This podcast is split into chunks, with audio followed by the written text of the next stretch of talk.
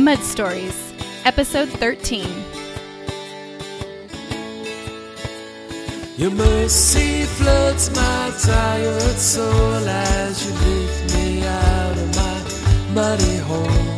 You wash me with your sweet grace and you lead me to a safer place. Nearly impossible to have hope for tomorrow apart from God, but when we offer God whatever broken pieces of our life that we have, even if we're the one that has smashed it to smithereens, and we have all of these broken pieces that are even out, we're to blame for.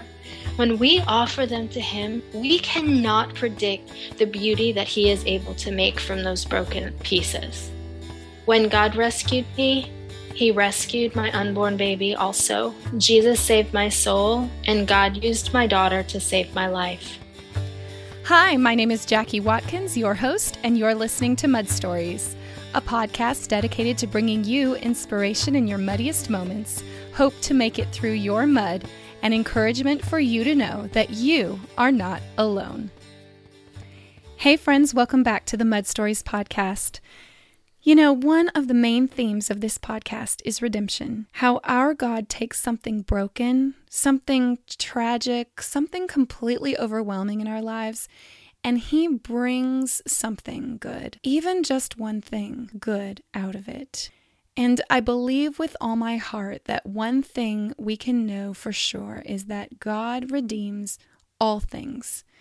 And it may take a long time for some of us it may happen quickly for others of us, and some of us may never see the redemption or any good that comes from our situation.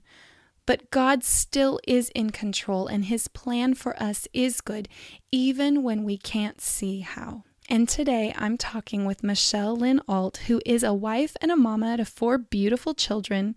She blogs about making a home, motherhood, missions, and embracing beautiful messes, all while learning to live a life surrendered. She's an advocate for worldhelp.net and is currently back in school seeking a degree in organizational leadership. And she is here today to share her redemptive mud story, a story that God has been redeeming throughout multiple points in her life. And in this episode, we talk about how the lack of a father in her young life affected her heart. We discuss the illusion uh, that women have of trading sex to get the affection and the love that they need.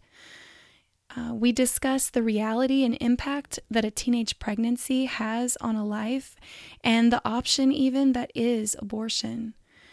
Michelle Lynn describes how we can feel God's love through being loved by other people because there were other people in her life who showed that kind of love and helped her see God even though she didn't know God at the time. And also, she discusses how God is with us even when we're not aware of Him. And sometimes it's something that we only see when we look back, when we see behind us once we've gone through the mud that we're in.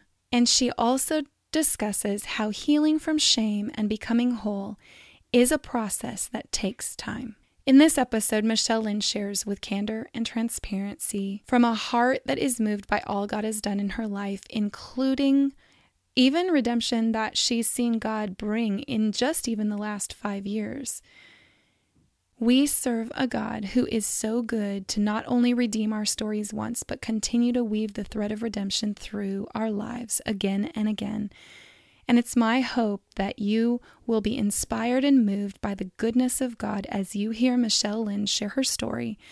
And may you know as you listen that what He's done for her, He can and He will do for you. Enjoy. Hi, Michelle Lynn. Welcome to the Mud Stories podcast. Thanks for being here today and for being willing to come and share with us your personal mud story. Jackie, I am so honored to be here speaking with you, sharing the testimony of God's goodness in in our lives. I thank you. I appreciate it so very much. Mm, well, love you, friend. Well, your passion for excellence coupled with your compassion for people just inspires me so much. And also, just your love for God. You know, we've had many phone conversations together as I drive to the hospital early in the morning. You know, you're in Florida, I'm in California, so that works. And just the way you have a love for people around the world is so contagious to me. And I'm just so thankful to know you. I really am. I appreciate you so much, Jackie. Your your your whole life just exudes grace from God, and you've been such a blessing to me. And um, and encouragement and a, a sister in Christ. And those phone calls have been so life giving. And that's how it should be when we're uh, sisters in Christ, right? Amen. So, so let's go back. Uh, let's go back 20 years or so, I think it is. Your life and outlook wasn't as hopeful back then as it is today. Can you share with us? Will you share with us? Help us go back with you and really understand what you faced, how you began facing it, and all that you really started to wade through. Where did your mud begin? I've considered this question before, and I've pinpointed one moment in time that is just a vivid memory for me that I think has had affected my adolescent years and growing up years. I was about five years old, and my mother had told me to go sit on my father's lap. I remember he was sitting down on a sofa and it was like she was introducing me to a stranger, although he lived with us until I was 13 years old. So he was there, but I didn't know him. And I remember going to sit on his lap, and it just felt like he was just cold and rigid and like I was sitting on a statue. And I had a fear, and there was no tenderness or love. And I got off his lap and from from then on my my memories are scattered but hmm. I think what is important to know is um, my my my mother and father got divorced when i was five years old and um, i don't have a lot of memories of my childhood but i do know that my dad lived in the basement in our new york home while my mother and brother and I lived upstairs. So it was already a um, a dysfunctional arrangement. It was unhealthy, but I didn't know any different. I didn't know what it was that there really was something um, not right with that situation and mm. how it would af- how it would affect me. And so So that was hard for you because you didn't feel as a child that attachment to a dad. Yes. Yeah. And it wasn't until I was much older that I realized how important it is for me to know the love of my father yeah. and how it affected my decisions, my self esteem, my yeah. self value. Well, and it leaves a hole in our soul that uh, we long to have filled. And, you know, we fill it probably in different ways. Also, we can project that knowledge of what a dad is onto God, right? And it affects how we see God as well. So, it, you know, the impact of not having that nurturing bond is widespread, I would imagine. No, it definitely was. I grew up um, in what I would call a godless home simply because there was no, there was talk of religion and we occasionally attended Sunday Mass, but there was no talk of relationship. So God was very foreign to me. My dad what and I didn't have a relationship. And I later learned he really did love me the best he knew how but he came from a very broken home. I I as as a child going into the teenage years I grew up with a very um I don't know how to explain it in simple terms but I had very dis I had very little regard for my future. So I had very little regard for the decisions that I made and how it might hurt or adversely affect my life. Mm-hmm. And I, I really do think in my case, it came down to not knowing my self worth and my self value. And I didn't know the love of God at the time. I didn't have the love of my father. Um, and that that hole or vacuum or just emptiness that you described earlier was present. And so I looked for affirmation from boys at a very young age. And so I was only 13 years old when I first gave myself away to someone who was virtually a stranger. And so that seek and that desperate longing to be loved actually was the start of a promiscuous lifestyle for me. Which is so, so very common. So common in many stories. So, as you sought that affirmation and affection from boys and promiscuity began for you, what did that look like throughout junior high and high school? I mean, what did that lead to more loneliness or was there excitement in getting attention and affection? Was it like a challenge or did it lead to despair? What was your experience with that? I think that's actually the whole deception in seeking love in all the wrong places. And I don't want to sound cliche, but mm-hmm. um, in essence, that's what it is. It's a very real thing when a daughter has not received the love from her father and the affirmation that she needs, or she goes to seek love from boys and giving her her body over with the hopes that she would the love um, would be reciprocated. Mm-hmm. It's so layered and complex because there would there would almost be a false sense of fulfillment for a very brief moment, or perhaps it was just a false expectation, a hope that because I said yes, because I satisfied this boy, then my hope was that I would get the love or the respect or um, the kindness or being cherished in return, but that rarely happened. And so Instead, I was left very shameful and more empty than I was before. And it began to chip away at my soul, like bit by bit, because the part that wanted that love started to become harder and harder because of the pain associated with trying to get that love.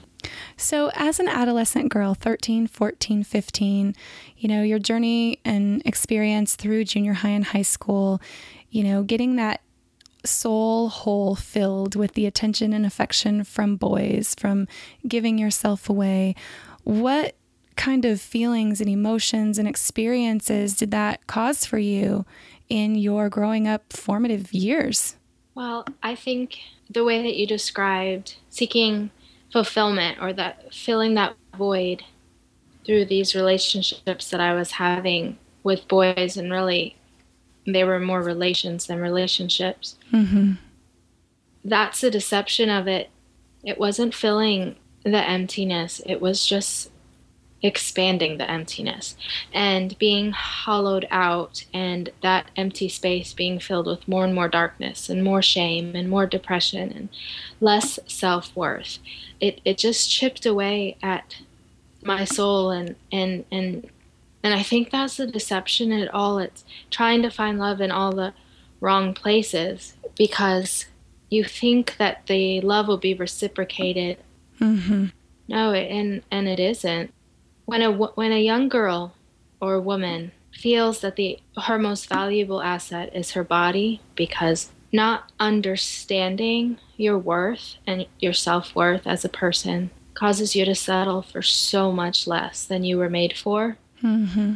And that less, when you settle, just seems to bring you down further and further. Yeah. Well, the lie is that you're trading sex to get affection, to get that need met, and it doesn't meet that need at all. In fact, what you're describing is it makes it worse. Yeah. And I think that as even as a young girl, because I didn't enjoy it, I yeah. was giving the boys what I thought they needed mm-hmm. or what I thought they wanted so that love could be reciprocated. So that I could get where I just wanted love and affirmation and consideration. And so I thought, well, this must be the way to get it. Right.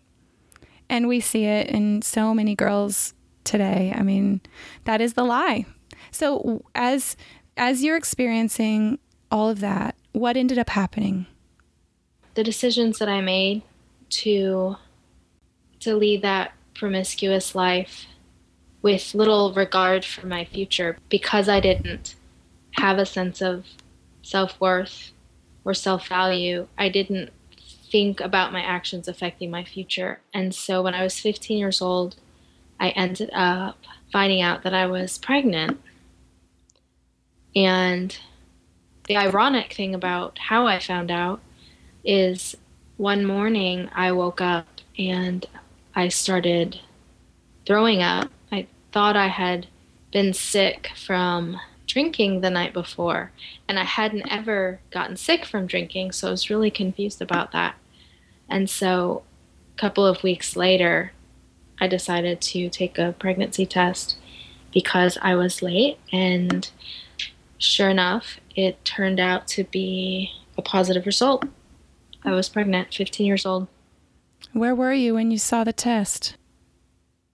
Well, I took several tests actually. Um, I believe the first time that I saw a positive result was in a Walmart bathroom. Hmm. You were alone. What did you do? What were you thinking? I was thinking that I need to get rid of the baby. That really was my first thought. I was not ready to be a mother. I didn't have any desire to be. I didn't understand there was a life growing inside of me. I just thought, I can't be pregnant. My mom will kill me. And I would not have any idea what to do with a baby. I wasn't an emotional, I didn't, wasn't stable. I wasn't, I wasn't in a place where I felt I was capable to take care of a baby. Yeah. And so I kept it secret from my friends. I kept it secret from my mother. And the first thing I started doing was collecting money. And I would t- take money, whatever money I had extra saved up, whatever money I could find in the house. Um, eventually, I told my best friend, and she tried to help me get money. I asked the father of the baby for money. And eventually, um, I discovered I didn't have enough money because I actually thumbed through the yellow pages of the phone book and found a, an abortion clinic where I could, where I actually made an appointment to have an abortion. And the lady on the other end of the phone told me the price of the abortion. Hmm. And she said the price would go up after 12 weeks. So I had 12 weeks to collect all the money. And um, I didn't need my mother's permission to have an abortion. And the uh, only other instruction from the lady on the phone was to ignore the protesters out front. And so I was short $70 and I was getting very close to the 12 weeks where the price was going to go up to have an abortion. And so I called my sister who lived in California at the time. I lived in Florida. And I asked her for the other $70. And when I did, she said, Michelle, I can't let you do this. Put mom on the phone. And at that moment, I was in my bedroom, I was by myself, Mm-hmm. and I knew I was at the end. Like I had exhausted all my resources. I didn't know what else to do. And I think secretly at the time, I may not have even realized it. I was just relieved Yeah. because I didn't know the response that my mother was going to give me. And I was afraid because we did not have a good relationship. And so I was rebellious and disrespectful and disobedient. So I wasn't sure how my mother would react to my sister telling her that I was pregnant. But I remember sitting there in my room that night and the door was closed. I had given my mother the phone and I was ready to take anything that my mother was going to throw at me. I I was defiant and defensive and I was just ready to, to give her whatever, to rebuttal whatever she was going to come against me with. Mm-hmm. You expected a fight. I sure did. Yeah. And I was ready. Hmm. And she came in to my room and she said to me, Tomorrow, we're going to go to the store and we're going to buy you an outfit for church. And I wasn't ready for that. At her demonstration of unconditional love towards me as her daughter, who is in the d- deepest, darkest place of her life at that moment, who's gotten herself into the biggest mess that a teenager could, a teenage girl could find herself in, where she had every right to reject me or accuse me or punish me. She offered unconditional love, and I was defenseless against it. And I I think it was at that moment that all these walls that I had built up just from years of pain and years of strife and years of hurt just started to come down. My mother told me later, not much later, but later, that had it been six months earlier, she would have drove me to the abortion clinic herself. But six months earlier, she had given her life to Christ. And that changed everything for my daughter and I. Hmm. Had you known about her experience meeting Christ? I did because shortly after she had accepted the Lord, she had taken my brother and I for a drive and she explained it to us and she simply said, I have accepted Jesus Christ as my Savior. My life is now going to begin to change in a lot of ways, and I want you to know Him too. And I was still very rebellious and hard and cold, mm-hmm. defiant. And so I didn't want anything to do with her Jesus. It still felt very f- foreign to me. God felt very foreign and disconnected. Mm-hmm. And so I didn't want anything to do with her Jesus. As far as I was concerned, she was crazy. Hmm. Well, because you didn't see any practical way Jesus could make a difference for what you needed.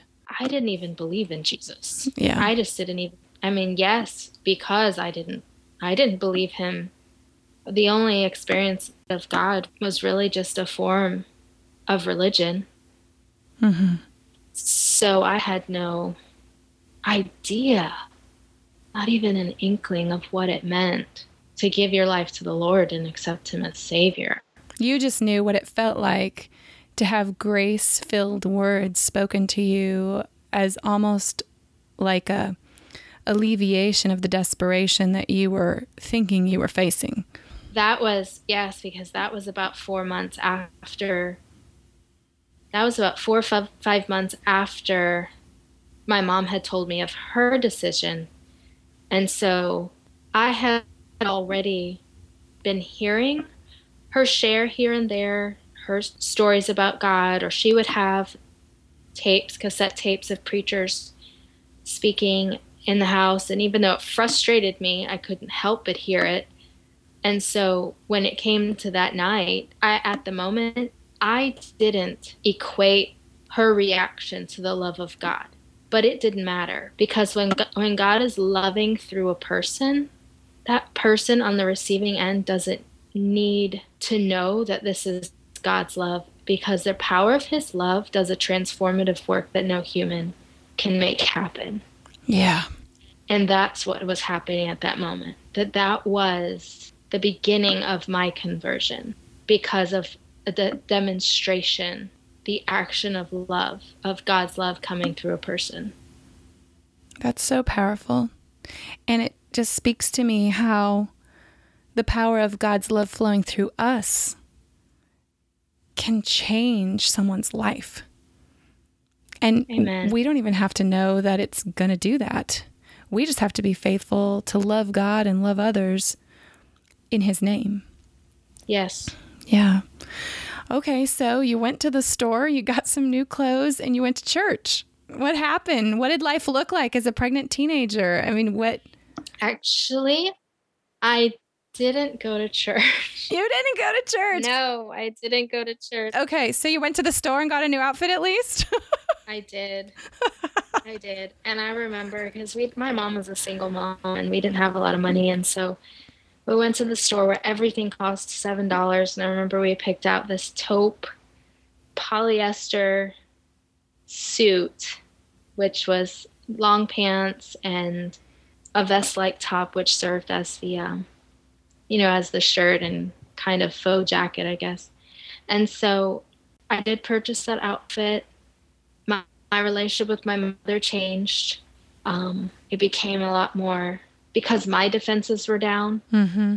It just became a lot more cordial, and we were talking more. And so I was, I was, I found out I was pregnant between my ninth and tenth grade year of high school.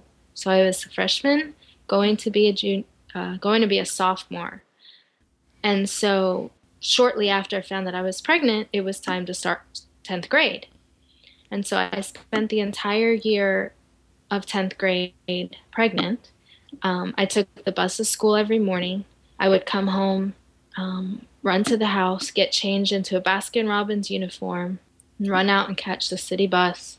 Some days, literally holding my belly, like in my hands while I ran probably three quarters of a mile to the city bus stop so that I could work till about 11 o'clock at night and then come home and do more homework. And so that went on for my pretty much my entire sophomore year. But I remember at one point, I think I was about six months pregnant, and my mother had given me a pamphlet that was like the salvation the story of salvation and how to be saved and pray the sinner's prayer. It was like one of those kind of booklets. And I remember sitting on my bed and I told the Lord, and I wasn't even really, I wouldn't say that I had actually prayed the sinner's prayer, accepted Christ as Lord. It definitely wasn't living for Him. But I remember telling the Lord that if He would take my baby, if He would just take, if He would just take the baby, then then I would live for him. Then I would serve him. If he would take the baby, as in if the baby would pass away? Yes. Hmm. Yes, I, I asked him, I just, it was like an ultimatum or a deal I was trying to make with the Lord. I don't even think I addressed him as Lord. Just well, God. because it sounds like you just were so desperate facing this idea that you're going to become a mother, that you're going to have a newborn, that you're going to be 16 years old, and you had no idea what you could possibly do with that. No, that's exactly right. Yeah. And and um so that day on the bed and I'm pretty sure I didn't address him as Lord and I just said, God, take the baby and I'll live for you.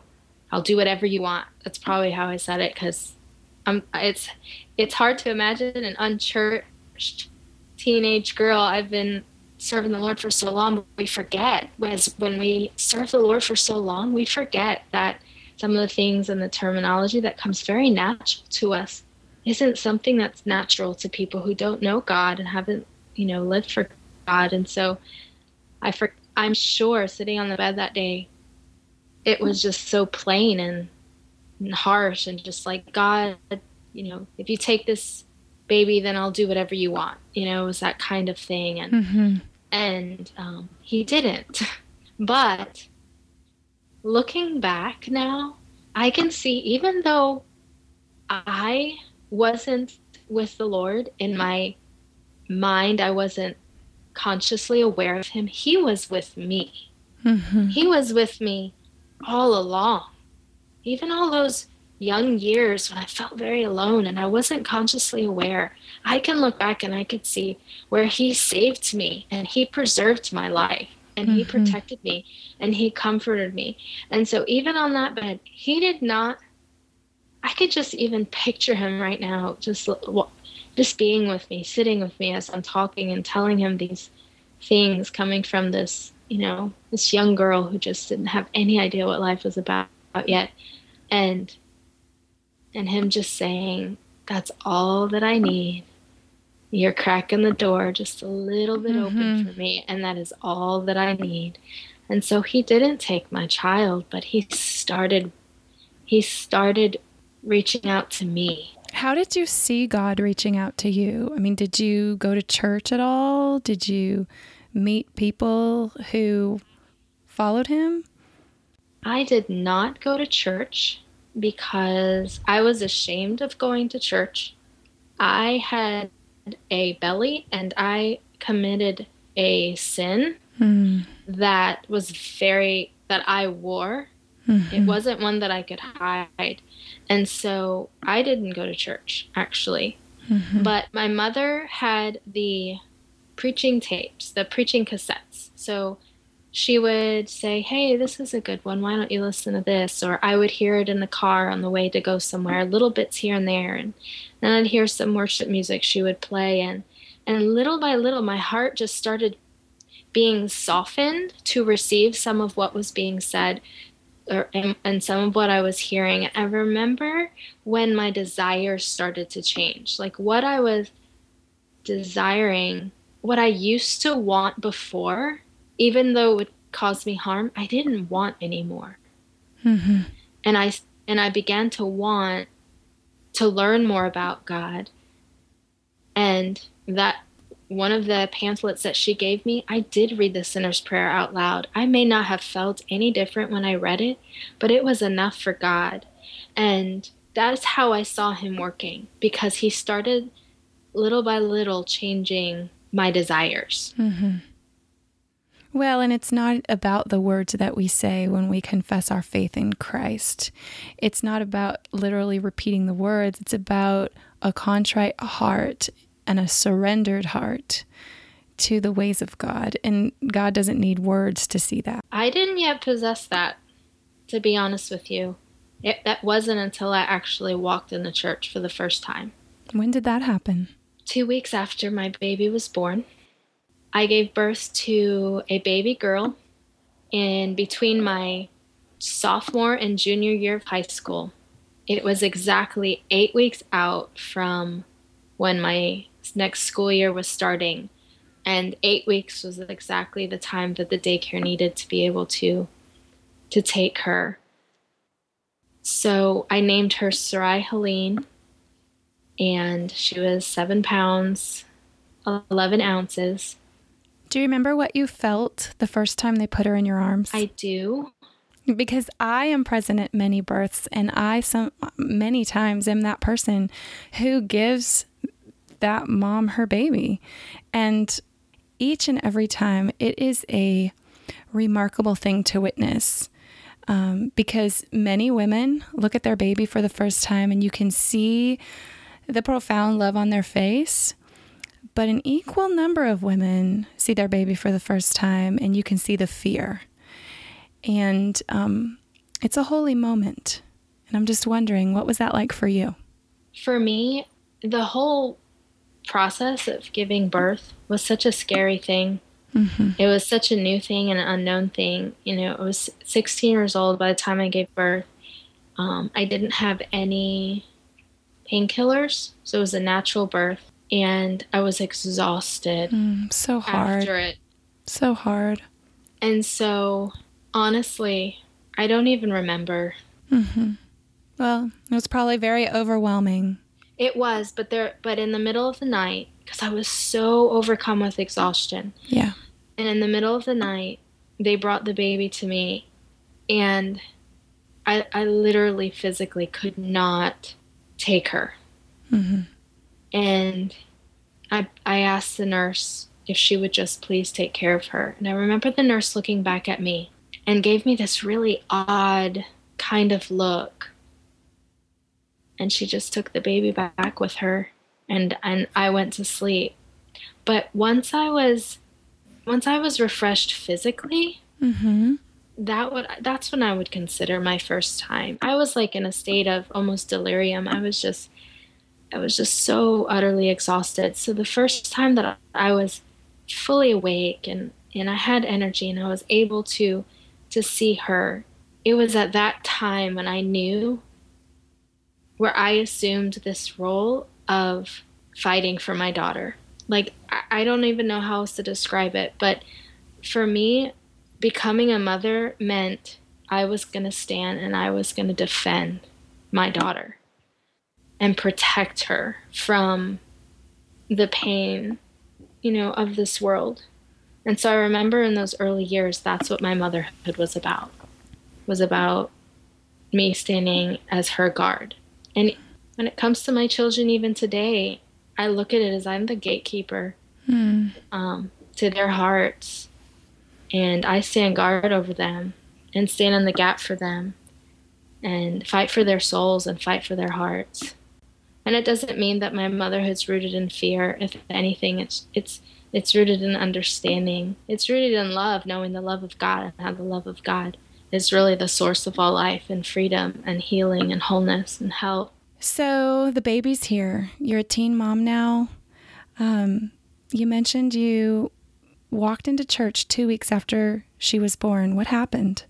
I will never forget what happened when I walked in the church two weeks after Sarai was born. I was all by myself. I was wearing the outfit that my mother had purchased for me when she discovered I was pregnant. So you got there in the outfit. The outfit made it to church. The outfit made it to church. yes. and I remember sitting there listening to the preacher. I don't even remember his message, but at the end of it, he extended an invitation for anyone who would like to give their life over to the Lord to come to the front. And I didn't know even what that meant. But I saw people answering his invitation were walking up to the front and they some would stand and some would get on their knees at what he called the altar. And so even though in in my heart I was I had trepidation because of what people might think, at the same time I was so compelled that I just went at that moment where I, where I kneeled at that altar that I not only began a life surrender to God, I received the greatest revelation of God's love, where all that love that I was looking for mm. from my dad mm-hmm. that I didn't get, mm-hmm. the love that I was looking for from those boys that just used and abused me that I never got. Mm. It was like in that moment I got that love that I had been searching for, and He became not just my Lord, but the lover of my soul. And I have never turned back from Him.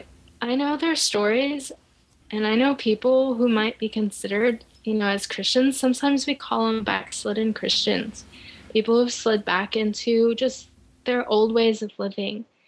It was never ever a consideration, even after two decades, because of the revelation of God's love for me at that moment when He became the lover of my soul. And I knew that I had found the man that I was looking for and the love that I needed. And that began my journey.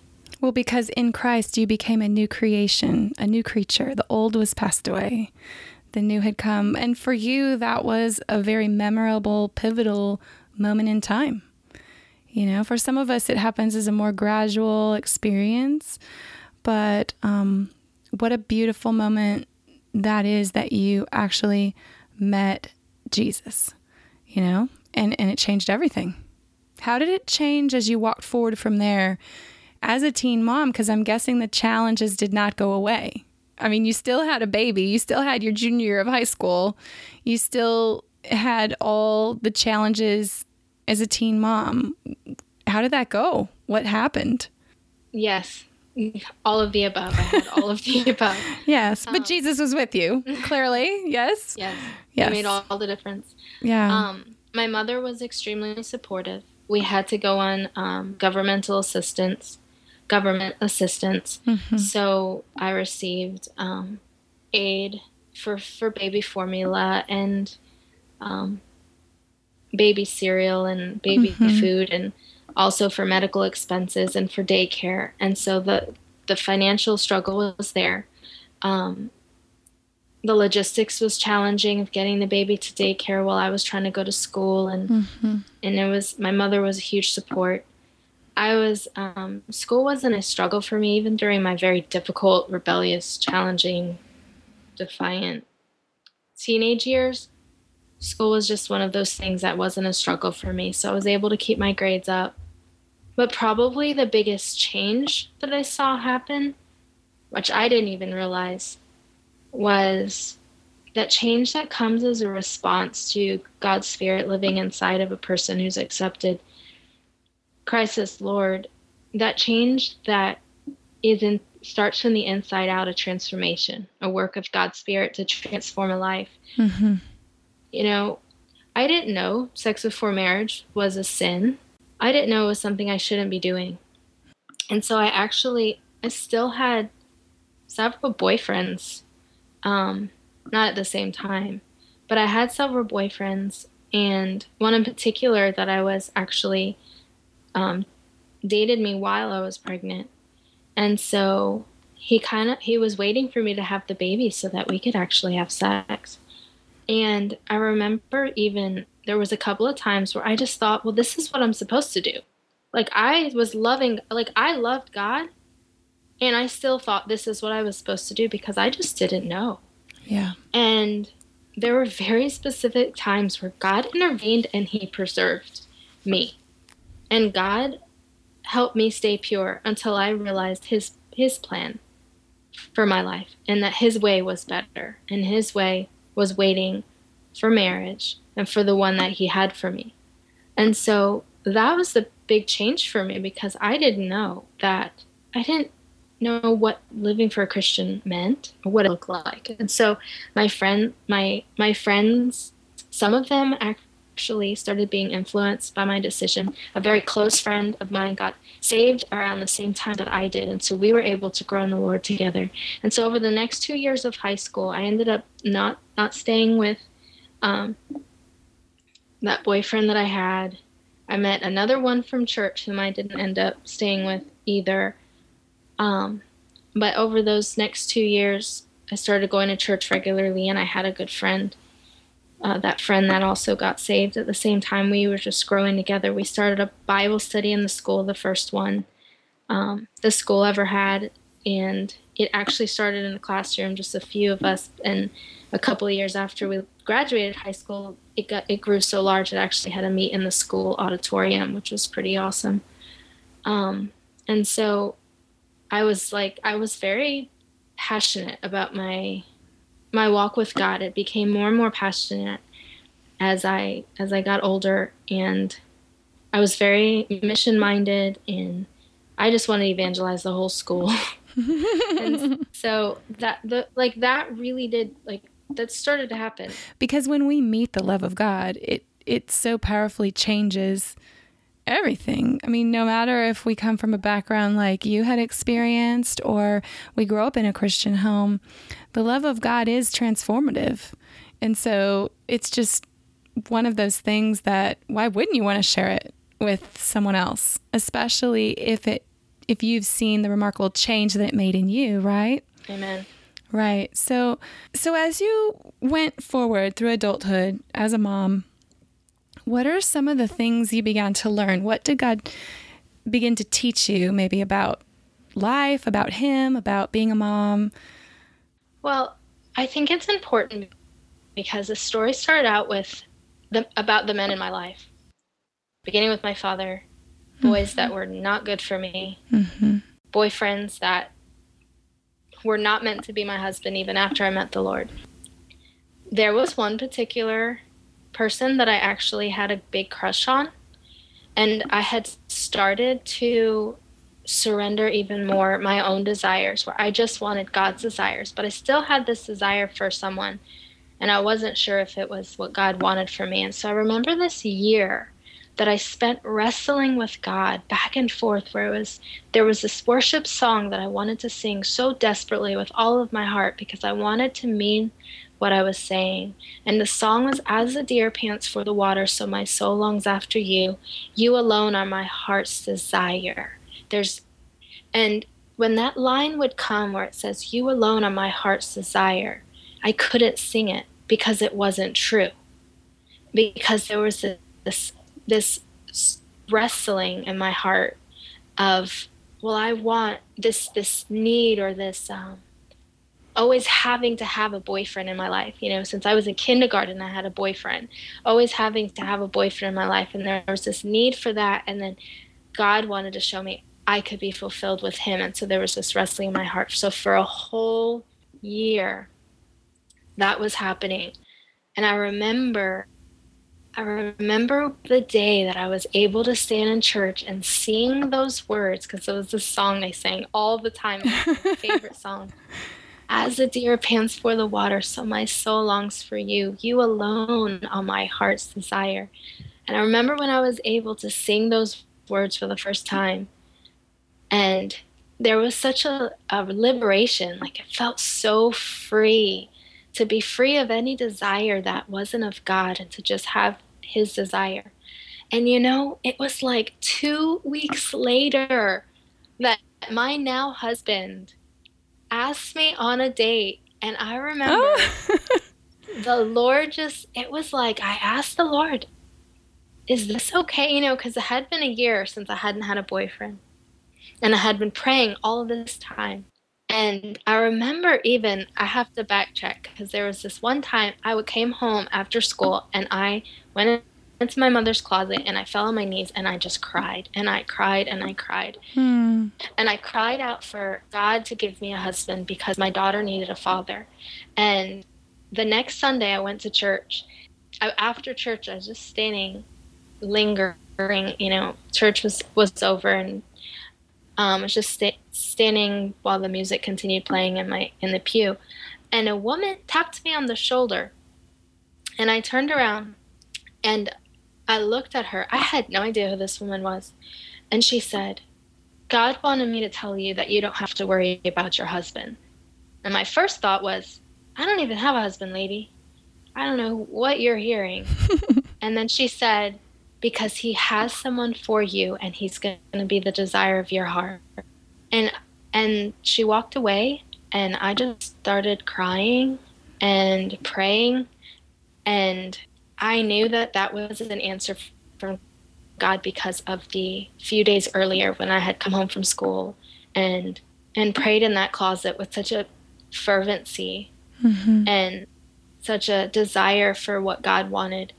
And so it was a couple of weeks after I was able to sing that song with all my heart and mean it. You alone are my heart's desire that my now husband asked me on a date. It was my 18th birthday.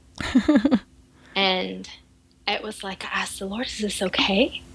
And I had such perfect peace about it. And he was the first man that I felt so comfortable with. I never experienced that before, where I was able to be so comfortable and just myself without any worry or apprehension or self consciousness or trying to be someone I'm not, where I was just so peaceful and able to be myself with this then friend, turned boyfriend, turned fiance, turned husband. It's beautiful. Tell us a little bit about what you learned along the way. I mean, you met you met your husband, future husband. Life marched on, yes. Yes, Looking back, I mean, that was 20 years ago she was born. Yeah? yes. Yeah. How God how did God meet you in those broken places and how has he worked over the years to redeem the situation? If I was going to focus on one thing that I learned, or just one or two things that I've learned, one of the biggest things is Christ has shown me my value to Him, that I, He loved me so much and still loves me, that I was worth dying for. And for a young person, for a young girl who ha- is struggling so much with their self worth and self identity and self esteem, to know first that they're that that they're loved by Christ. For me to know that I'm loved by God, that was the beginning of knowing my true identity. My Mhm. true identity found in Him. Mm-hmm. And so that has been a process because it, there's a process to becoming whole. Those those Absolutely. the Mhm. time where I my soul was being chipped away, you know, and I was being bruised, you know, and and hurt and wounded. It took time, and so that's been a process, and also renewing of my mind and changing my thinking to know Mhm. to be able to think the thoughts that God thinks about me. The second thing, and it's probably been central to my walk with God, is my surrender to Him. You know, the name of my blog is A Life Surrendered, but it was it was my life long before it was the name of a blog. And it's how I it's how I saw my life that no matter what, no matter how much my fierce independence tries to get in the way, or no matter how much, you know, what I ambition tries to creep in or selfish desire tries to creep in, my life is surrendered to God. In in motherhood has been what God has used to refine me and to humble me. And it's motherhood is where my life truly did become surrendered because it's an ultimate test of selflessness, I think, where I, I had to learn to become selfless. Because anytime my selfishness tried to rise to the top, it would make it so difficult for everyone, including myself. And so, in that time of being a mother, and now I have four children, so all those years, those 20 years being um, a mother, God helped me. It's been a long journey. That's a whole nother podcast. That's a whole nother mud story. my my journey motherhood. Yes. Well, what I love so much about it is that one of the things I believe with my whole heart, and I will go to my dying day saying is that there is nothing that God will leave unredeemed. And this story of yours is such a beautiful picture of that fact because what started as sin in your life, a vacuum, a hole of need and desperation for attention and affection, what ended up becoming a pregnancy that was essentially unwanted and undesired and actually bargained for for God to take. God, in his sovereignty, ended up using in your life not only your daughter, but your other children along the way to help you feel and know his love, to help conform your character to his. Now granted, you're you've had to live a life surrendered, which is your, you know, purpose online, which I love, but a surrendered heart is all God needs to use our broken pieces to mend them together and redeem them for good. And I just love the picture that your story gives of his redemptive power in our lives. It's really beautiful and inspiring.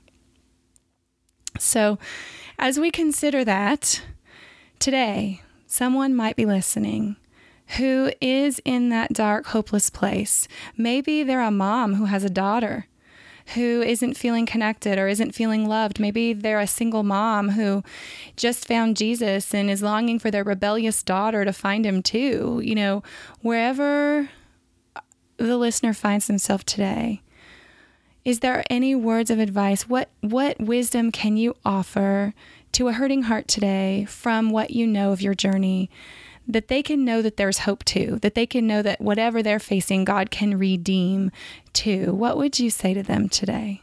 Jackie, I think you said it so perfectly about how God is able to take what what was meant for evil and to turn it for good. And when you spoke about redemption in our life, I just kept thinking about my daughter's face. She's so beautiful. She's got the most amazing smile, but beyond her outward appearance, she's got such an inner beauty that literally permeates from her and just grace and beauty and the love of God. And I have seen, you know, when I was saved and rescued, God rescued her and when I see her, I see God's redemption mm-hmm. because she has a life as want a, desire to live her life as glory to God. And so I love what you said about redemption. But I think to answer the question, what advice would I give to that person who seems like they're in a hopeless situation or has a daughter or even a son um, who might be rebellious and doesn't just not sure about where their life is going to end up? I think it's just that we cannot predict our own futures. Mm-hmm. And if I were, if I at that moment was going to take, chose to take my daughter's life, I, I do believe that God still could have redeemed that situation. But what I was doing was choosing to take the place of God and make a decision based on what I thought my future would look like because of fear. And that's what I would say to the person that that isn't sure what hope they have for tomorrow. It is nearly impossible to have hope for tomorrow apart from God. But when we offer God whatever broken pieces of our life that we have, even if we're the one that has smashed it to smithereens and we have all of these broken pieces that are even out, we're to blame for. When we offer them to Him, we cannot predict the beauty that He is able to make from those broken pieces if we would dare to believe that God is loves us enough to take all of us just as we are in all the broken pieces of our life, we can't even fathom the greatness that he's able to do with our life. Well, and when we know how fiercely we're loved by God, I think your mom demonstrated this so beautifully because she could have preached at you, she could have drug you to church, she could have lectured you. But when there was a moment that you needed her, she chose to extend grace and love that only God could have let her do. And I think to a parent who's facing a rebellious child, I mean, of course, us understanding the great love that he has for us, that he is passionate for us, and that he will, you know, repair all of our brokenness as the parent, but also as we pray for our kids, God loves them more than we do. And and he can and will work in their lives too. And sometimes our kids have to get completely shattered before they're ready to let God repair them, you know? And so, don't you think sometimes it's that patient love like your mom had for you, and then just a lot of prayer and encouragement and patience and just really modeling what it's like to love because tangibly, we can tell people about God's love, but unless we meet their tangible needs, um, it's it's sort of a, a concept, not a reality to their heart. I agree with you, Jackie, and I think it comes back to the same thing, and that's it's a surrender because whether we're trying to be in control of our own life or we're trying to control someone else's life, it's it's an it's a, we have to surrender to God, and I think it comes down to that same thing, even with our own children, where they may not be behaving in a way that we we think is right, or they may be doing things that are harmful to them, but we know ultimately we can't make those decisions for their life. We surrender them to God and we just serve, just like you said, just demonstrations of His love. Yeah. And let His love do the work. We cannot control a person or change a person's heart. Only God can do that. But we can trust in the Lord with our whole hearts even though we don't understand, acknowledging Him, and He promises to make the way straight somehow. And straight might not look like what we think straight should look like, but to Him, He makes it straight in His time. I think it just goes back to us trying to predict the way it should happen or the way that it will happen. That, that again, surrendering to His timing and His way because it's so much higher than our ways. Well, and when God rescued you, he didn't just rescue you, he rescued your daughter. He didn't just save you, you know, he saved the whole entire situation. I mean, tell us about your family today. Well, I'll be married 17 years in December. Sarai was three years old when we got married, but my husband and her actually met when she was a year old. So he's been in her life most of her life. And he has been the father to her most of her life. Sarai has two sisters and one brother, so I have four children. The boy is somewhere in the middle. Sarai's being the oldest is 20 and the youngest is four years old right now. Then a 10 year old son, actually 11 now, and a 14 year old daughter. So your house is full, full of activity. Full. yeah, she's actually in college right now.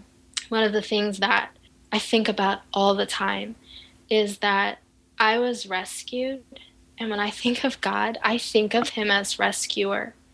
And my heart's passion since I met Him was to also want to live to rescue others. And even though I know it's not ultimately me doing the saving, there are practical ways that people can be saved through people who are hungry being fed, and people who are sick needing medical attention, people who need clean water sources receiving water. And so there are ways ultimately he says doing the salvation of souls. But but from you're talking about redemption. Mm-hmm. i want to live my life in such a way that another might be saved. Okay well tell us about that. Tell us where can we find you online? And uh, tell us a little bit about the organization you're affiliated with to help spread god's redemptive love around the world. My blog is alifesurrender.com or you could find me through my name, michellelinalt.com, and pretty much on any social network with the same. I started blogging really just as an extension of my life lived for God. I want to uh, open up my life and similar to Mud Stories and what you're doing here, Jackie, just a desire to open my life with up to others, both the trials and the triumphs, and seeing God's redemption so that with the hope that others would open their life up to God. So I mm-hmm. share my mm-hmm. testimony and my stories on the blog with a little bit more detail. I used to think that I was going to be a missionary when I was that young, radically saved youth. And so when I became a stay at home mom and God was doing that really deep work in my heart, um, I, I, that desire to, to reach the nations never left. Hmm. Shortly after I started blogging, God just really began to reawaken that desire. And my prayer became, how do I reach the world from home? Because motherhood, my children, my family, my home was a priority to me and still is. How do I reach the world from home? Well, Well, because when you meet the passionate love of Christ, you long for others to know it too.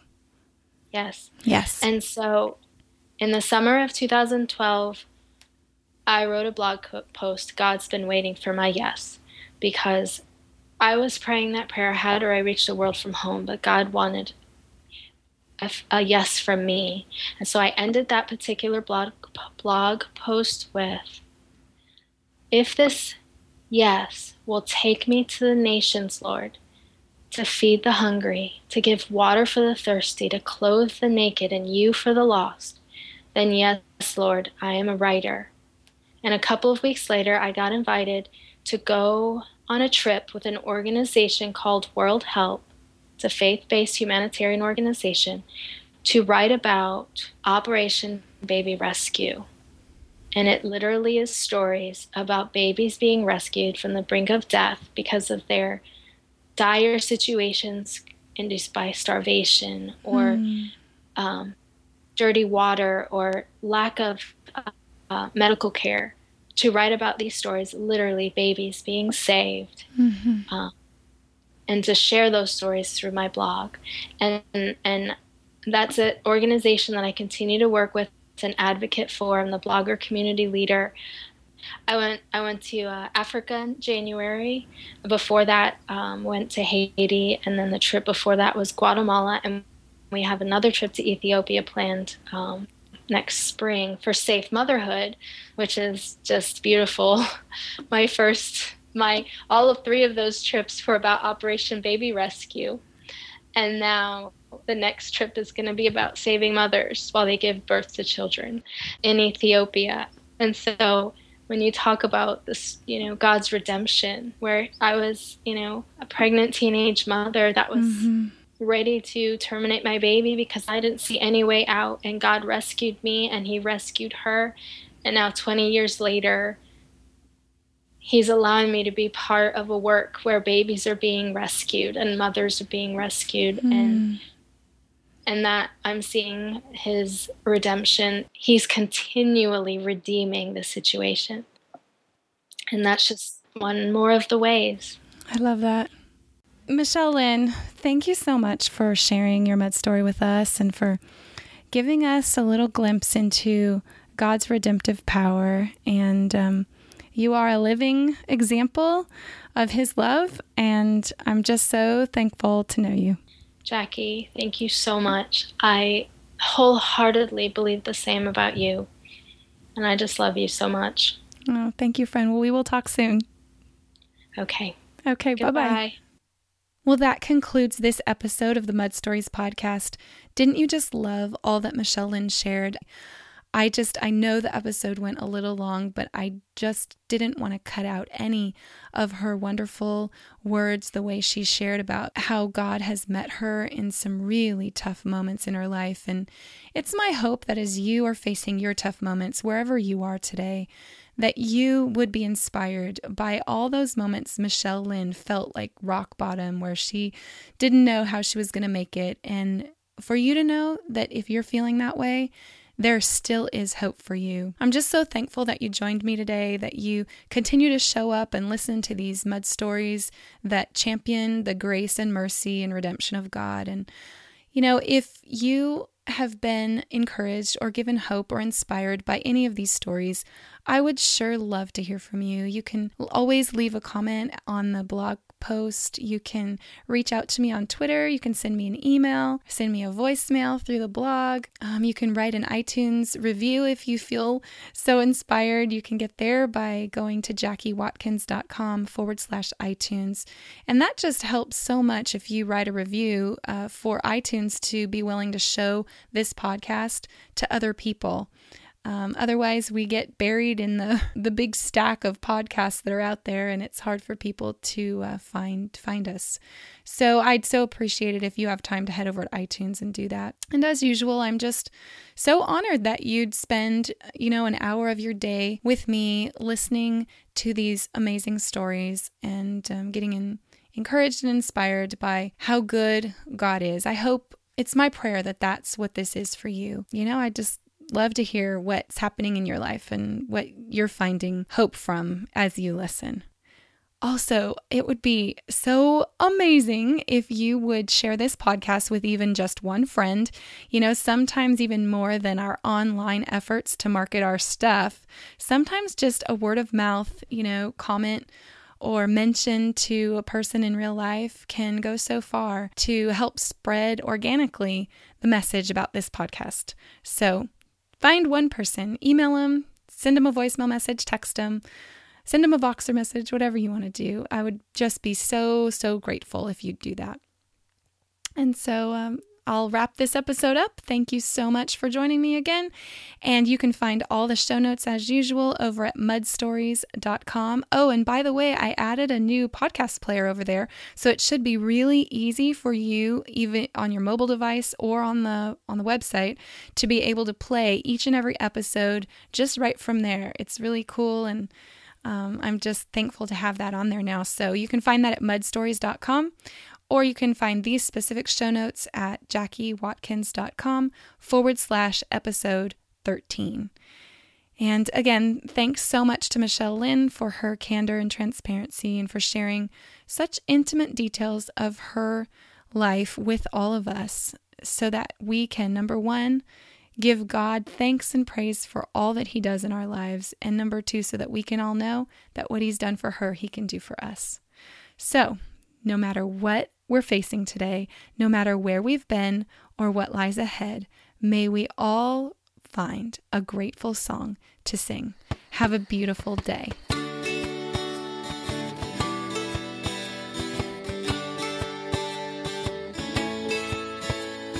never ending marble fails a press upon my mind. I pull the shame that leaves me a little bit blind. I cannot see beyond the blame, and I never will find a way out.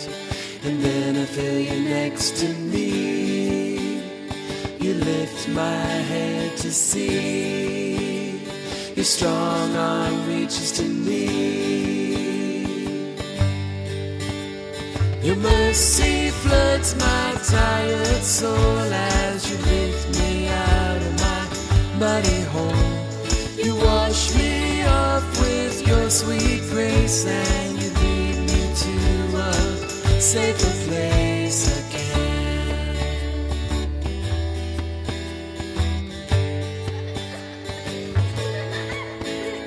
A never ending marble fails to press upon my mind shame that leaves me a little bit blind. I cannot see beyond the blame, and I never will find a way out.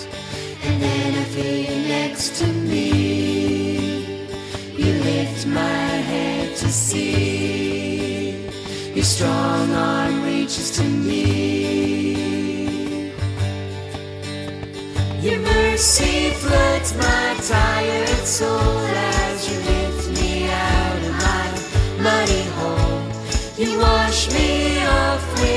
sweet grace and you lead me to a safer place. You overwhelm my broken thoughts and you mend my lost and damaged heart. I find myself where I belong in your safe embrace. There's a grateful song to sing a grateful song grateful song.